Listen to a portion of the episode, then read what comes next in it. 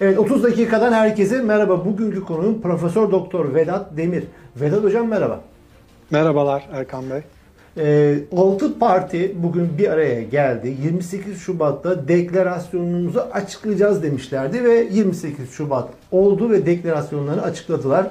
Güçlendirilmiş parlamenter sistem üzerinde bir deklarasyondu ve slogan olarak da motto olarak da şunu ifade ettiler. Yarının Türkiye'si için. Hı hı. Şimdi şuradan dilerseniz başlayalım. Bu deklarasyon sizi ümitlendirdi mi ki sizin geçen haftada bir yazınız vardı, ahvalde çıkmıştı. E, bu altı partinin bir araya gelmesi açısından çok umutlu olduğunuzu ifade etmiştiniz. Siz neden bu kadar umutlandınız?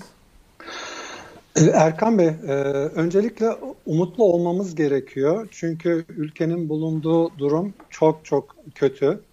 E, bütün demokrasi indekslerinde, özgürlük indekslerinde Türkiye şu anda demokrasi dışı bir ülke, özgürlüklerin olmadığı bir ülke ve fiili olarak diktatörlükle yönetilen bir ülke olarak değerlendiriyor. Özellikle en son 2020'de yayınlanan, yayınlanan Bertelsmann Stiftung Transformation Index'te Türkiye fiili olarak bir diktatörlük olarak değerlendiriliyor.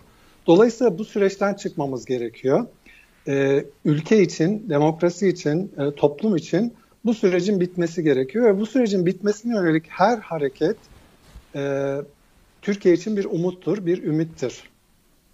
Peki şu an bir deklarasyon yayınladılar. Evet maddelerine tek tek insan hakları, insan temel hak ve özgürlükler, kuvvetler ayrılığı, Cumhurbaşkanının pozisyonu, güçlendirilmiş parlamenter sistem, basın özgürlüğü hepsi güzel şeyler olarak tanımlanıyor. Yani gerçi bir anayasa taslağı gibi bir sunumdu. Çok detaylara elbette giremezlerdi ama temel konularda hep olumlu ve güzel şeyler bahsettiler ama buradaki bizim problemimiz bir zihniyet problemi mi, bir sistem problemi mi? Parlamenter sistem eski siyah beyaz Türkiye'sinde de vardı. 28 Şubat'ın da yıl dönümü bugün. Ama bu kadar berbat olmasa bile yine berbat bir sistemimiz vardı. Ve Türkiye vardı karşımızda. Yani tabii ki sorun hem e, sistemsel hem de e, zihinsel e, olarak değerlendirilebilir.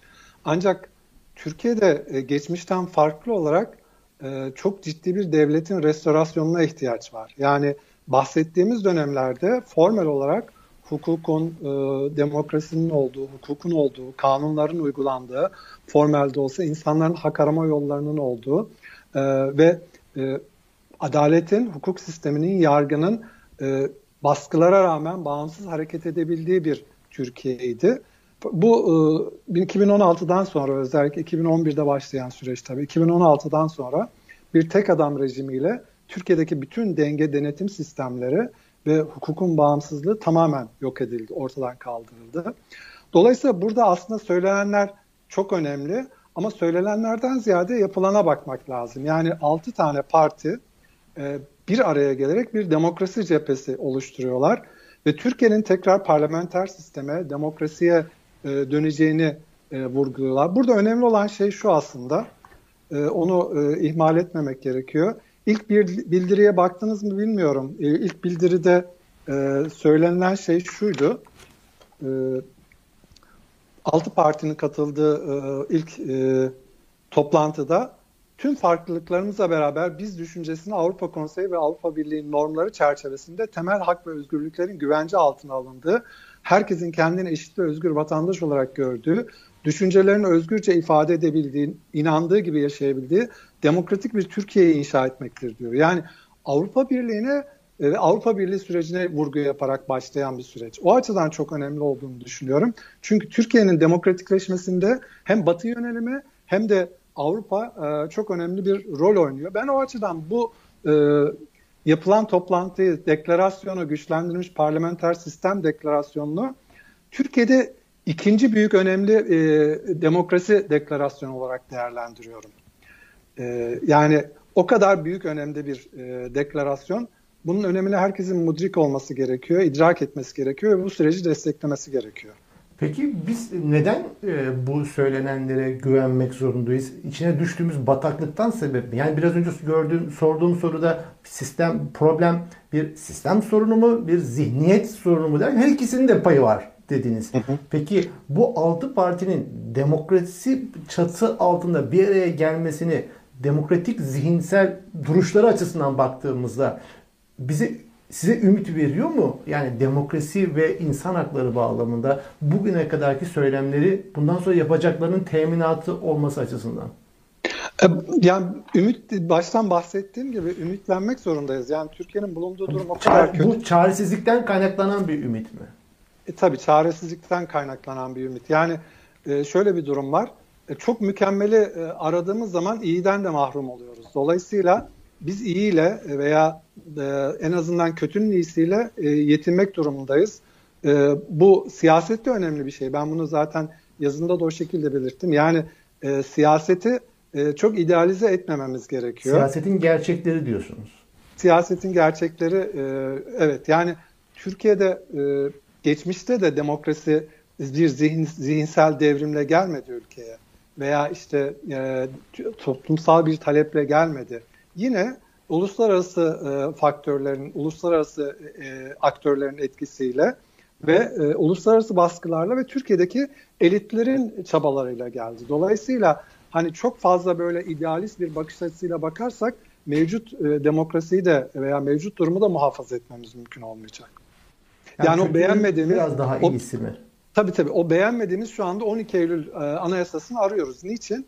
Çünkü yani en azından e, anayasanın üstünlüğünün olduğu, denge denetim mekanizmalarının olduğu, hak arama yollarının olduğu, hukukun, yargının e, bağımsız olabildiği, bağımsız kararlar verebildiği bir e, dönemdi. Ama şu anda bunların hepsinden tamamen mahrum durumdayız.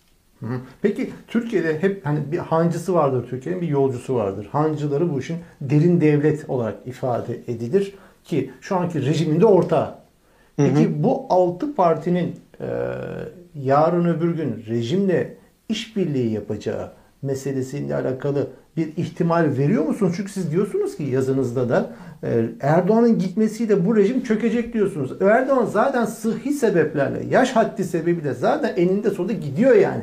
Yeni bir jokeye ihtiyacı yok mu derin devletin ve bu altı parti bu konuda bu e, yeni bu de, derin devletle ittifak yapabilir mi? Böyle bir ihtimal görüyor musunuz siz? Yani tabii her türlü ihtimal var. Her türlü ihtimal değerlendirmek de gerekiyor ama şu anda acil olan durum e, Tayyip Erdoğan'ın e, demokratik yollarla ve seçimle iktidardan gitmesi. Çünkü rejimi şu anda e, ayakta tutan e, rejimin e, unsurlarının üzerinde mutabık kaldığı veya onların e, ortaklaştığı aktör e, Tayyip Erdoğan. Yani rejim şu anda Tayyip Erdoğan'la ayakta duruyor. Mevcut rejimi eleştiriyorsak eğer bu mevcut rejim e, Tayyip Erdoğan'dan sonra e, olmayacak. Yeni bir e, Türkiye sistem gelecek. E, demokrasi için bir umut ortaya çıkacak ve şu anda önceliğimiz %50 artı, biri bulmak. E, çünkü eğer Tayyip Erdoğan gittikten sonra Türkiye'de bir demokratikleşme süreci başlama umudu varsa %50 artı birin e, muhalefet partileri tarafından e, sağlanması gerekiyor. Ve bu noktada yapılan bütün çalışmaların da önemli olduğu kanaatindeyim. Peki e, ben tabii hep olaya sizin savunduğunuz tarafın tam tersi tarafından sorularla sizi açmak istiyorum. Tabii e, tabii. Peki e, ya çünkü bir şüphe de var insanlarda ve şu anda ben bakıyorum en büyük partilerden biri de Kararsızlar Partisi şu anda Türkiye'de.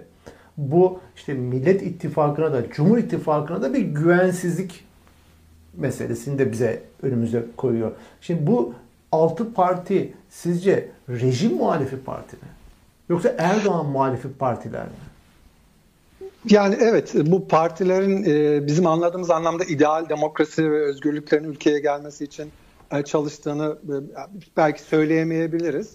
Ama biraz evvel bahsettiğim şey şu. Rejim Erdoğan'ın şahsında tecessüm etmiş durumda. Dolayısıyla e, Türkiye'de çok ciddi bir e, antidemokratik e, bir e, koalisyon kurulmuş durumda. Yani bu Türkiye tarihinde daha önce hiç, hiç olmamış bir şey.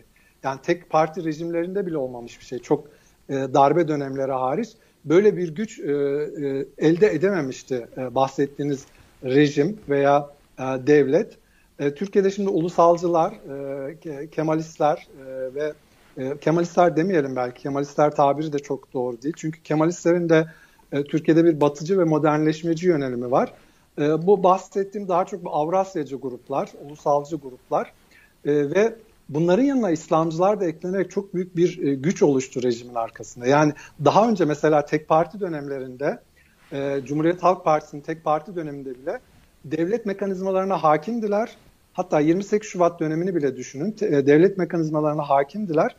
Ancak kamuoyu desteği yoktu arkalarında. Yani çok büyük bir muhafazakar kesim. E, işte daha önce köylüler e, ve e, toplumun büyük bir kesimi rejimin karşısındaydı. Yani rejimin bir meşruiyet sorunu vardı. O yüzden de çok ileri gidemiyordu. Ama bugün geldiğimiz noktada İslamcı kesimle ve toplumsal destekle çok daha güçlendirilmiş bir rejimden bahsediyoruz. Dolayısıyla bu rejimin zayıflatılması e, en öncelikli e, o, e, ha, e, politika olması gerekiyor. Yani Peki, e, ben buna ben buna devletin restorasyonunu diyorum. Yani demokrasinin de inşasından da önce, hukukun da inşasından önce devletin bir restore edilmesi bir gerekiyor. ara dönem.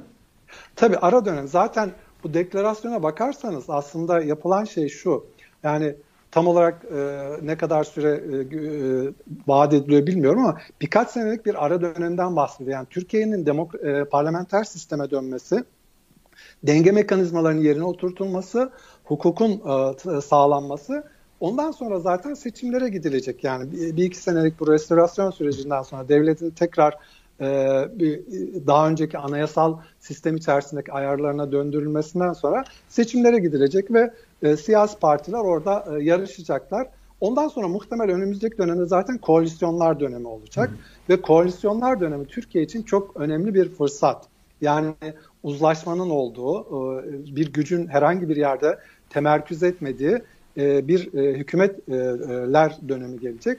Bu Türkiye'de demokratik çünkü o sistem içerisinde herkes e, kendi fikirlerini, kendi görüşlerini, kendi kanaatlerini ifade edebilecek ve herkesin bir gücü olacak o şey içerisinde, yapı içerisinde. Dolayısıyla ben aslında şunu söylemek istiyorum. Türkiye'de çok idealize edip işte çok demokrasi istiyorlar, çok özgürlük istiyorlar diye desteklemiyoruz bu hareketi. Bu hareketi Türkiye'deki demokrasi için bir umut olması açısından destekliyoruz veya desteklemek gerekir. Yani ben o açıdan bu deklarasyonu... Yani demokrasiyi getirme ihtimalinden dolayı seviyorsunuz, seviyoruz. Veya... Hayır ihtimalinden bahsetmiyorum. Ben İhtimal dahi mi yok? Yok yok hayır ihtimal ihtimal değil. Bu çok önemli, çok ciddi bir umut yani gelecek demokrasi gelecek. Bunu şey e, ben dörtlü takdirle aslında şey yapıyorum karşılaştırıyorum Türk demokrasi tarihinde. Yani tek parti döneminde e, Cumhuriyet Halk Partisi'nin içerisindeki Celal Bayar, Adnan Menderes, Fuat Köprülü e, ve e, Refik Koraltan'ın Cumhuriyet Halk Partisi milletvekilleri olarak Türkiye'nin çok partili sisteme geçmiş geçmesi için vermiş oldukları dörtlü takdir kadar kıymetli olduğunu düşünüyorum. Bu güçlendirilmiş parlamenter sistem deklarasyonu. Peki şimdi şöyle söyleyeyim. Son negatif sorum şu olsun. Yani sizi açmak için bu Hayır, negatif soruları yani, peşi sıra evet. soruyorum. Şimdi hiçbir parti iktidara talip olduğunda ben yasaklarla geleceğim. Demokrasi ve hukuku askıya alacağım diyerek gelmez. Hı hı. AKP de böyle geldi. Demokrasi dedi, insan hakları dedi, Avrupa Birliği dedi, yargının bağımsızlığı dedi oldu dedi. Bugünkü işte altı partinin dediği her şeyi dedi yani. Şimdi tam tersine döndü. Ama tabanı AKP'nin tabanı niye döndün kardeşim demiyor. Onlarla Şimdi... beraber döndü. Yani şunu demek istiyorum. Türkiye'de demokratik talep açısından baktığımızda bu altı parti rejimle ittifak ettiğinde tabanları ya arkadaş siz bize söz vermiştiniz neden döndünüz der mi? Bu partilerin tabanları açısından nasıl değerlendiriyorsunuz? Erkan Bey, siyaset o şekilde işlemez. Yani e, plan e, baştan planlanan, projelenen şekilde işte e, yani ben gene geçmişe döneceğim. Siyaset tarihi çok önemli burada. Mesela Türkiye'de 1946'da çok partili sisteme geçilmesinin sebebi Türkiye'de demokrasi olsun, özgürlükler olsun, basın özgürlüğü olsun, hukuk olsun diye geçilmedi. Geçilmesinin en önemli sebebi biliyorsunuz uluslararası konjöktürdeki değişimdi. Yani İkinci Dünya Savaşı'ndan çıkıldıktan sonra Türkiye'yi tehdit eden bir Rusya faktörü. Bugünkü konu gündemle de alakalı olduğu için söylüyorum.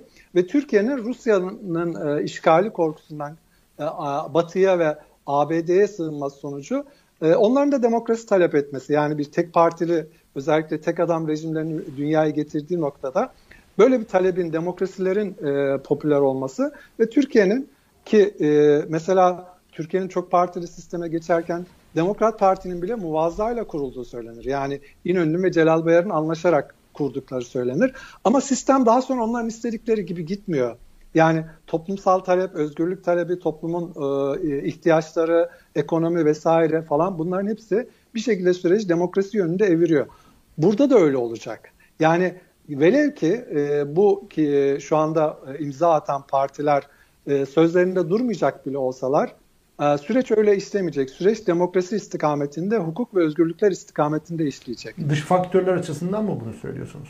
İç faktörler Hayır, ben açısından mı? İç faktörler açısından da söylüyorum. Yani kimse antidemokratik bir rejim istemez, oto, totaliter bir rejim istemez. Türkiye'de bugün bakmayın insanlar konuşamıyorlar. Yani bunu Halk Parti, Cumhuriyet Halk Partisi tabanı açısından da mı, İyi Parti tabanı açısından da mı, Saadet Partisi tabanı açısından da mı ve nokta nokta diğer partiler söylüyorsunuz? Ya benim burada aslında yazılı da belirttiğim elitler e, demokrasi e, Türkiye elitler eliyle gelecek bu ki Savaş Genç Hoca'nın şeyidir e, kavramıdır elitler ittifakı. E, burada mesele şu e, tabanlar aslında Türkiye'de e, belki e, çok fazla e, demokrasinin veya de, değişiminde işte demokrasinin gelmesine veya gitmesine çok etkili değiller. Yani liderler çok önemli e, ülkede. Tayyip Erdoğan Türkiye'de demokrasinin e, ilk dönemine baktığımız zaman biraz önce söylediniz, söz ver dediniz. 2012'ye kadar Türkiye çok iyi bir e, giden bir ülkeydi. Türkiye 2012'de e, Batı'da özellikle bölgenin yıldızı olarak gösteriliyordu. The Economist dergisi Türkiye'yi bölgenin parlayan yıldızı olarak biliyorsunuz manşet atmıştı. Yumuşak gücüyle, ekonomisiyle, demokrasiyle, Avrupa Birliği süreciyle, e, Kürtlerle yapılan barış süreciyle Türkiye çok ciddi bir umut vaat ediyordu. Bu kırılmayı sağlayan toplumsal bir şey değil veya sosyolojik bir faktör değil. Yani bazı arkadaşlar bunu çok iddia ediyorlar da. Burada kırılmayı sağlayan faktör e, lider. Tayyip Erdoğan'ın e, tek adam e, e, rejimi kurma özlemi. Aksi tak mesela Tayyip Erdoğan değil de başka bir lider olsaydı Türkiye hiçbir zaman için bu e, otoriter tek adam rejimine geçmeyecekti, geçemeyecekti. Yani e, şeyi biraz e, e, siyasi olayları da e, liderlerin etkisini de düşünmek gerekiyor bu çerçeve içerisinde. Yani bu liderlerin bu kumaşları, bu formatları daha fazla demokrasi olma ihtimali olarak görüyorsunuz. Yani kumaşlar ona müsait. Ya ben özellikle Kemal Kılıçdaroğlu'nun bu konuda çok samimi olduğunu düşünüyorum. Yani baştan itibaren Kemal Kılıçdaroğlu hatta 2016'daki 15 Temmuz e, sonrasında çok istikrarlı bir şekilde demokrasi ve hukuk söyleminde bulundu. Yani hatta işte biliyorsunuz daha sonra e, hukuk e, adalet yürüyüşü başlattı. Ve yani şeylerinde söylemlerinde hiçbir şey yok. Sadece e, ta, e, Kılıçdaroğlu'nun eleştirilen yönleri taktiksel bir takım şeyler e, eleştiriliyor. İşte evet. mesela yeni kapıya niye katıldı? İşte efendim e, başka bir takım şeylerde iktidarın için destekledi e, anlamında taktiksel konularda eleştiriliyor. Ama e, Kılıçdaroğlu'nun baştan itibaren çizgisinde çok demokrasi çizgisinde, hukuk çizgisinde e, bir değişiklik yok. Yani şunu dikkate almak gerekiyor Erkan Bey. E, Kılıçdaroğlu e, birkaç cephede birden savaş veriyor. Yani de mücadelesini tabii yani içerisinde. Cumhuriyet Halk Partisi gibi bir partini parti şu anda dönüşüyor. Yani CHP, CHP tek parti rejiminin partisi olan yani 1924 ile 1946 arasındaki tek parti e, olan CHP şu anda demokrasi için bir umut haline geldi. Evet. Peki. Yani burada burada en önemli faktör Kılıçdaroğlu'nun duruşu ve Kılıçdaroğlu'nun e, altı partiyi bir araya getirmesi ki Kılıçdaroğlu ciddi fedakarlıklar da yapıyor CHP açısından baktığımızda. Yani e, milletvekillikleri veriyor o partilere. Millet, işte şey, İyi Parti kurulurken biliyorsunuz kendi hı hı. milletvekillerini gönderdi. E, yani e, Kılıçdaroğlu'nun ben e, çok e, hesaplı ve planlı bir şekilde bu şeyi e, e, altılı deklarasyonu yayınladığını ve güçlendirilmiş Hı. parlamenter sistem için çaba sarf ettiğini düşünüyorum. Evet. Peki şimdi e, şeyi de soracağım. Erdoğan'ın karşı atağı ne olacak? Çünkü Erdoğan bu süreçte çok rahatsız bu altı partinin. Çünkü yandaşların e, yandaş medyanın üslubundan da bunu çok net anlıyoruz. Bunu bunu soracağım ama önce şunu sorayım. Oraya gelmeden önceki ilişkili HDP yoktu. Türkiye'nin en evet. büyük partilerinden biri. Yani yüzde birlik, yüzde sıfır bilmem kaçlık Demokrat Parti'nin oradaydı. HDP bir köyde alıyor sadece o kadar oyu. Ee, işte Gültekin işte ismini bile henüz daha zihinlerimize yerleştiremedik. Demokrat Parti diye bir parti var. Onda bir lideri var. Rejim ağzıyla konuşan bir e, parti. E, bir köyde sadece HDP'nin oyu ondan fazla. HDP burada yoktu. Bu eleştirildi. Bunu siz nasıl değerlendiriyorsunuz? Ben bunu siyasi olarak bir ha, e, hamle olarak değerlendiriyorum. Yani şimdi e, biraz evvel bahsettik. Birincisi ben e, Demokrat Parti'nin önemli olduğunu düşünüyorum Erkan Bey. Yani oy olarak şu anda çok düşük bir e, oy oranına sahip olabilir ama Demokrat Parti biliyorsunuz geçmişteki Adalet Partisi ve Demokrat Parti'nin aslında devamı olan bir parti. Ama süreç içerisinde işte bu AKP'nin yükselişi, e, o merkez sağ e, istila etme sonucunda e, çok e, küçük oy oranına sahip bir parti haline geldi. Yani ben Kılıçdaroğlu'nun e, Demokrat Parti'yi bu sürecin içerisine dahil ederken o sembolik önemine binaen dahil ettiğini düşünüyorum. Yani geçmişin Demokrat Partisi... Toplumda bir karşılığı yok ama. Yok. O ta, sıfır bilmem kaç oyu var. E, tabii o yani dediğiniz gibi ama Demokrat Parti'nin bir e, sembolik şeyi olduğunu düşünüyorum. Anlamı o açıdan değerli görüyorum. O açıdan değer, e, Peki, önemli. HDP? E, şimdi biraz evvel bahsettim size. Yani e, şu anda öncelikli amaç yani önceki sorunuza da geleceğim. E, Erdoğan'ın da amacı şu anda e, bu e, altılı e, liderler grubunun da amacı önümüzdeki 2023 seçimleri. Yani herkes 2023 seçimlerine aslında hazırlanıyor şu anda. Bütün hamleler ona yönelik olarak yapılıyor. Ve Türkiye'de biliyorsunuz ucube bir cumhurbaşkanlığı sistemi var. Yani dünyanın hiçbir yerinde yok böyle bir sistem. Denge denetim mekanizmasının olmadığı bütün yetkilerin, bütün atamaların tek adama bağlandığı ee, ve bir gece yarısı... Yerli ve milli diyorlar ama Kuzey Kore'de de var bu aslında. Yani o kadar da yerli yani, ve milli değil. Tabii o, o anlamda yerli ve milli aslında yani evet. şey anlamına bakarsanız tek adam rejim açısından.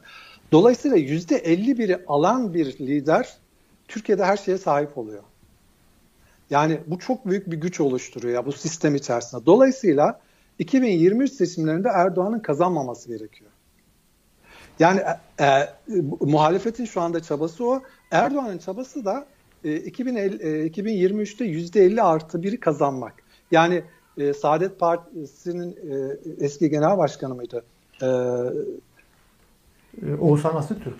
Oğuzhan Asıltürk'le görüşmesi, e, işte Tansu Çiller'le görüşmesi, yani şu iki, %50 artı bir dediğimiz zaman 50 bin oyun, 100 bin oyun, hatta 10 bin, 20 bin oyun bile önemli bir e, e, etki oluşturduğu, seçimi kazandırdığı ve kaybettirdiği bir sistemden bahsediyoruz. Dolayısıyla bütün aslında şey şu anda mücadele, e, hamleler, e, politik e, hareketler 2023 seçimlerine odaklanmış durumda. HDP'ye gelmediğiniz gibi konu oraya bir türlü gelmedi. Onu arkasından da hamlelere gelelim. Yani Erdoğan evet bu altılı yapıyı bozmak için neler yapacaktır? Karşı hamleleri ne olacaktır? Onu konuşuyoruz. HDP konusu doğru bir tercih midir? Şu aşamada orada olmaması taktiksel midir yoksa başka bir şey bana, mi? Bana mesela bir akademisyen olarak sorsanız bunu doğru olmadığını söylerim. Çünkü sonuç itibariyle bir demokrasi mücadelesi yapıyorsanız, bir demokrasi hareketi oluşturuyorsanız bunun içerisinde e, e, yani 6 milyon oyu olan HDP'nin mutlaka olması lazım. Yani Kürtlerin büyük kısmını temsil eden e, bir partinin mutlaka olması lazım. Akademisyen Rejinin kimliğinin dışında sorarsam? Akademisyen kimliğimin dışında sorarsanız bir siyasi e, siyasetçi gözüyle veya siyasi bir gözle baktığınız zaman e, şu anda Türkiye'deki bir realiteyi tespit etmek gerekiyor. Şu anda Türkiye'de meşru veya gayrimeşruluğu e, iktidar tayin ediyor. Yani bir şeyin e, meşru olup olmadığı iktidarın e, kontrolünde. Çünkü %90'lık, %95'lik e, hatta e, şeyi de katarsanız, Sözcü, Cumhuriyet gibi gazeteleri de katarsanız %99'a yakın bir e, rejim e, medyası var. Ve bu medya mesela e, geçmişte e, diyelim ki barış sürecinde APO ile görüşürken mesela bu çok meşru bir şey olurken e, şu anda HDP genel başkanlarıyla görüşmeye veya HDP ile bir araya gelebilmeyi bile e, şeytanlaştırabilecek bir güce sahip. Yani kastettiğim şu, şu anda e, Türkiye'de meşruiyet veya e, gayrimeşruiyet çizgisini e, muhalefet tespit edemiyor, iktidar tespit ediyor. Ve iktidar muhalif gördüğü her yapıyı şeytanlaştırma gücüne sahip.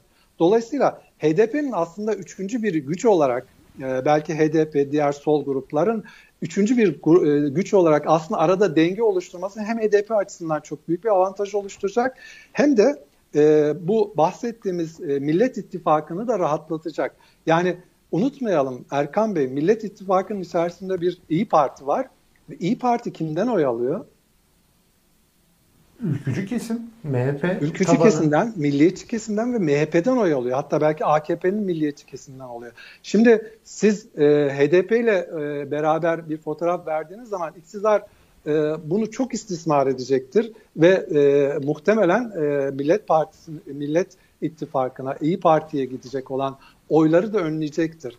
Yani burada siyasi bir şey var, hamle var. Dediğim gibi akademisyen olarak, idealist bir insan olarak tabii ki ben HDP'nin olmasını isterim. Ama eğer siyasi olarak bakarsanız HDP'nin üçüncü bir e, güç olarak denge olması. Çünkü sonuçta iki turlu bir seçim olursa eğer HDP ikinci turda e, belirleyici olacak. Sonucu belirleyecek aktör olacak ve bu hem Kürtler açısından hem Kürt siyaseti açısından bence çok daha avantajlı bir durum oluşturacak.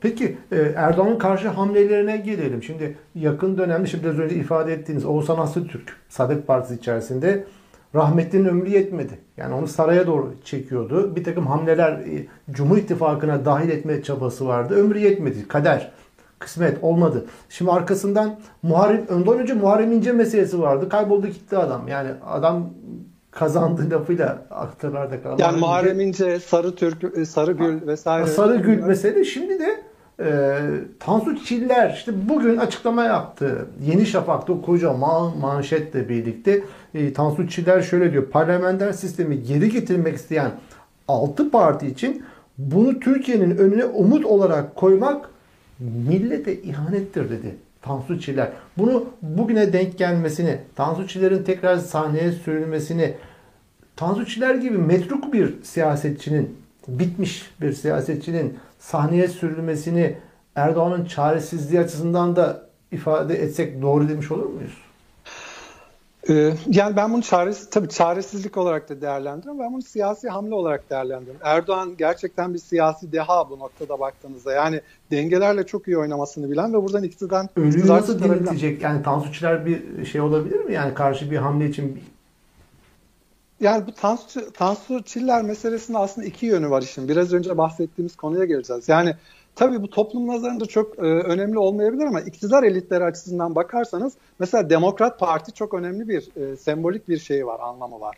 Aslında e, Tansu Çiller hamlesini iki aç, açıdan e, değerlendirilir. Birincisi dediğim gibi Tansu Hanım'ın e, Anadolu'da oy alabileceği bir e, 40-50 bin kişi vardır. Yani özellikle eski de, Demokrat Parti, Doğru Yol Partisi seçmenlerinden e, e, yaşça daha ileri olan e, şeylerin seçmenlerin oy verebileceği bir insan Tansu Hanım. Yani 40-50 bin oy alabilir.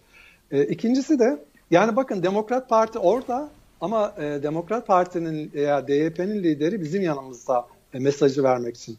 Burada e, e, 2023'e yönelik olarak yani 10 bin, 20 bin oyun hesabını yapan bir siyasetten bahsediyoruz. Evet ona mukabil Demokrat Parti'yi şey içerisine Cumhur İttifakı, Millet İttifakı için almak onun da karşılığında evet ilginç bir tespitti. Karşılıklı hamleler olarak. Tabii kesin. karşılıklı hamleler. Yani, yani Muharrem İnce niçin parti kurduruluyor? Sarıgül'e niçin parti kurduruluyorsa Tansu Çiller'e de aslında onun için parti kurduruluyor ama Tansu Çiller'inki de biraz evvel bahsettiğim gibi yani Demokrat Parti isminin Millet İttifakı içerisinde olmasından kaynaklanan bir rahatsızlığı Erdoğan'ın. Peki Erdoğan'ın e, bu altılı e, partinin, grubun, Cumhur e, Millet İttifakı'nın darmadağın etmesi çok temel meseleler var. En mesele Kürt meselesi işte. Kürt meselesinde bir mesele ortaya attığında bu partiler darmadağın olmaz mı? Yani olabilir, mümkün ama şöyle bir şey var. Artık o noktayı geçti Türkiye Erkan Bey. Türkiye'de yani eski Cumhurbaşkanlarından, başbakanlardan Süleyman Demirel'in meşhur bir sözü vardır. E, e, mutfağın veya tencereni yıkamayacağı iktidar yoktur der. Türkiye'de şu anda öncelikli konu e, ekonomi. Gittikçe daha kötüye giden bir ekonomi ve siyasal yani siyasal iletişimde bizim gördüğümüz şudur. E, sandığa gittiği zaman insanlar aslında oy vermeyecek olsalar bile iktidar eğer iktidarın karşısında daha iyisini görmezlerse mecburen iktidara oy verirler. o zaman AKP yani, tabanı tencereyi mi tercih eder? ideoloji mi tercih eder? Bu durumlarda genelde diktatörler ideolojik kavgalara, tartışmaları arttırırlar. E, seçmede kendi taraflarına çekerler. Burada tezek yakarız yine iktidar oyu veririz zihniyetini yükseltir mi? E, ideoloji, ideoloji, ideoloji e, karın doyurmaz Erkan Bey. Yani nihai olarak insanlar midelerinin gurultusunun sesine bakarlar. E, toplumun e, oy verme eğilimlerinde e, önemli faktörler vardır. Bunların en önemlisi ekonomik faktörlerdir. İşte sağlıktır, eğitimdir, şudur budur ama en başta gelen e, ekonomidir. Ekonomi e, belli bir noktaya kadar e, toplum tarafından tolere edilebilir ekonomik sıkıntılar ve e, istikrar için e, iktidar partisine oy verebilir e, seçmenler. Ancak belli bir noktayı geçtikten sonra artık dayanılmaz hale aldığında, e, tahammül edilmez noktaya geldiğinde e, seçmenler iktidar karşısında kim varsa ona oy vereceklerdir. E, daha önce e, iktidara alternatif olarak e, oy verilebilecek e, AKP seçmeninin e, partiler çok fazla değil ama şu anda AKP seçmeninin oy verebileceği ön, e, öncelikli olarak Deva Partisi ve Gelecek Partisi var. Ve ben Deva Partisi'nin ciddi şansı olduğunu düşünüyorum. Yani Deva Partisi AK Parti'nin ilk dönemi gibi tahmin e, bakarsanız demokrasiyi savunuyor, Avrupa Birliği'ni savunuyor, özgürlükleri savunuyor ve e, bence en önemli şanslarından bir tanesi de e, Ali Babacan'ın ekonominin iyi olduğu dönemin e, aktörü olması. E, yani Türkiye'de orta kesim, e, e, iş dünyası e, umut vadeden e, partilere oy verir. Ben o açıdan e, ekonominin yani ideolojinin çok önemli faktör olduğunu düşünmüyorum. Önümüzdeki seçimlerde ideoloji çok önemli faktör olmayacak. Ama Tayyip Erdoğan tabii ki bunu şey yapacak, kullanmaya çalışacak. Yani yoksa eğer öyle olsaydı gidip Tansu Çiller'le işte e, Muharrem İnce ile şunla bununla uğraşmazdı Tayyip Erdoğan. Yani çok önemli bir ideolojik şey argüman ortaya koyardı. Yani düşünebiliyor musunuz? Ayasofya meselesini bile hani yani iki sene önce şey yapmak, kullanmak zorunda kaldı. Yani mesela en akıllı... kozuydu ama oyları kıpırdatmadı. Yani e, ne olması lazım? Yani normal şartlarda muhafazakar kesimden hani ideoloji, ideolojiden bahsettiniz ya. E, Ayasofya çok önemli bir sembolik anlam olan bir şey. Yani seçime bir ay kala Ayasofya'yı açsanız mesela e, 3-5 puan oynatırdı oyları. Ama öyle olmadı. Ben ben onu ben de anlayamadım. Yani e, iki, seçimlere 2 sene kala, 3 sene kala ama o başka bir mücadelenin bence şeyi e, e, işaret bir şeydi. Onu başka evet. bir zaman konuşuruz sizinle. Peki son olarak şunu söyleyeyim. Bugün 28 Şubat'ın yıl dönümü. 25. yıl dönümü. Tabii Erdoğan'ın yelkenlerini en çok dolduran konu da 28 Şubat. Ve 28 Şubat sonrası yaşananlar ve ondan sonra AKP'yi zaten ortaya çıkarmıştı. Bir reddiye gibiydi AKP'nin varlığı. Şimdi burada buradan da hamleler yapacaktır. Peki burada bu altı partinin duruşu ne olmalıdır? Çünkü 28 Şubat'ın İçişleri Bakanlığı Meral Akşener'di ve e, Çiller'in e, partisinde pozisyon almıştı. Ne diyorsunuz buna karşı Erdoğan ne yapacaktır ve Millet İttifakı ne yapmalıdır? Kılıçdaroğlu o şeyi silahı aldı Erdoğan'ın elinden Erkan Bey. Yani bugün 28 Şubat biliyorsunuz 28 Şubat'ın yıl dönümü ve güçlendirilmiş parlamenter sistem deklarasyonu 28 Şubat'ta yayınlanıyor. Yani çok sembolik bir günde e, yayınlanıyor. Bilinçli bir tercih diyorsunuz. Çok çok bilinçli bir tercih ve çok önemli olduğunu düşünüyorum. İkincisi 28 Şubat olalı e, kaç sene oldu? 24 seneye yakın. 25. sene. 25 işte. evet 25 25 sene oldu. 25 senede iki tane jenerasyon geçti Erkan Bey. Genç, gençler AK Parti'ye oy vermeyecekler. AK Partililerin çocukları da AK Parti'ye oy vermeyecekler. Çünkü insanlar değişime ve umuda oy verirler. Ee, yani dünyayı takip eden e, yani ki bunu bu, bunu 2018 seçim e, 2018 seçim özür dilerim 2017'deki referandumda da gördük zaten. E, ki Erdoğan orada çok ciddi tedirgin oldu. Yani büyük şehirlere gittikçe ve gençlere e, indikçe, e, eğitim seviyesi yükseldikçe AKP'nin oyları azalmaya başladı. Yani o klasik sağ partilerin sarmalına girdi AK Parti. Anadolu'daki küçük kasabalarda ve e, köylere hapsoldu. Dolayısıyla 28 Şubat'ın da e, bu anlamda bir etkisi olacağını düşünmüyorum ama Hı. tabii bilemeyiz yani Erdoğan'ın şey şapkadan nasıl bir tavşan e, çıkaracağını da şu anda tahmin edemiyoruz ama ben bu gidişatın e, muhalefet açısından önemli ve e, e, doğru olduğu kanaatindeyim. Evet. Böylelikle yanımızın sonuna geldik. Profesör Doktor Vedat Demir teşekkür ediyorum. Ben teşekkür ederim. İyi yayınlar.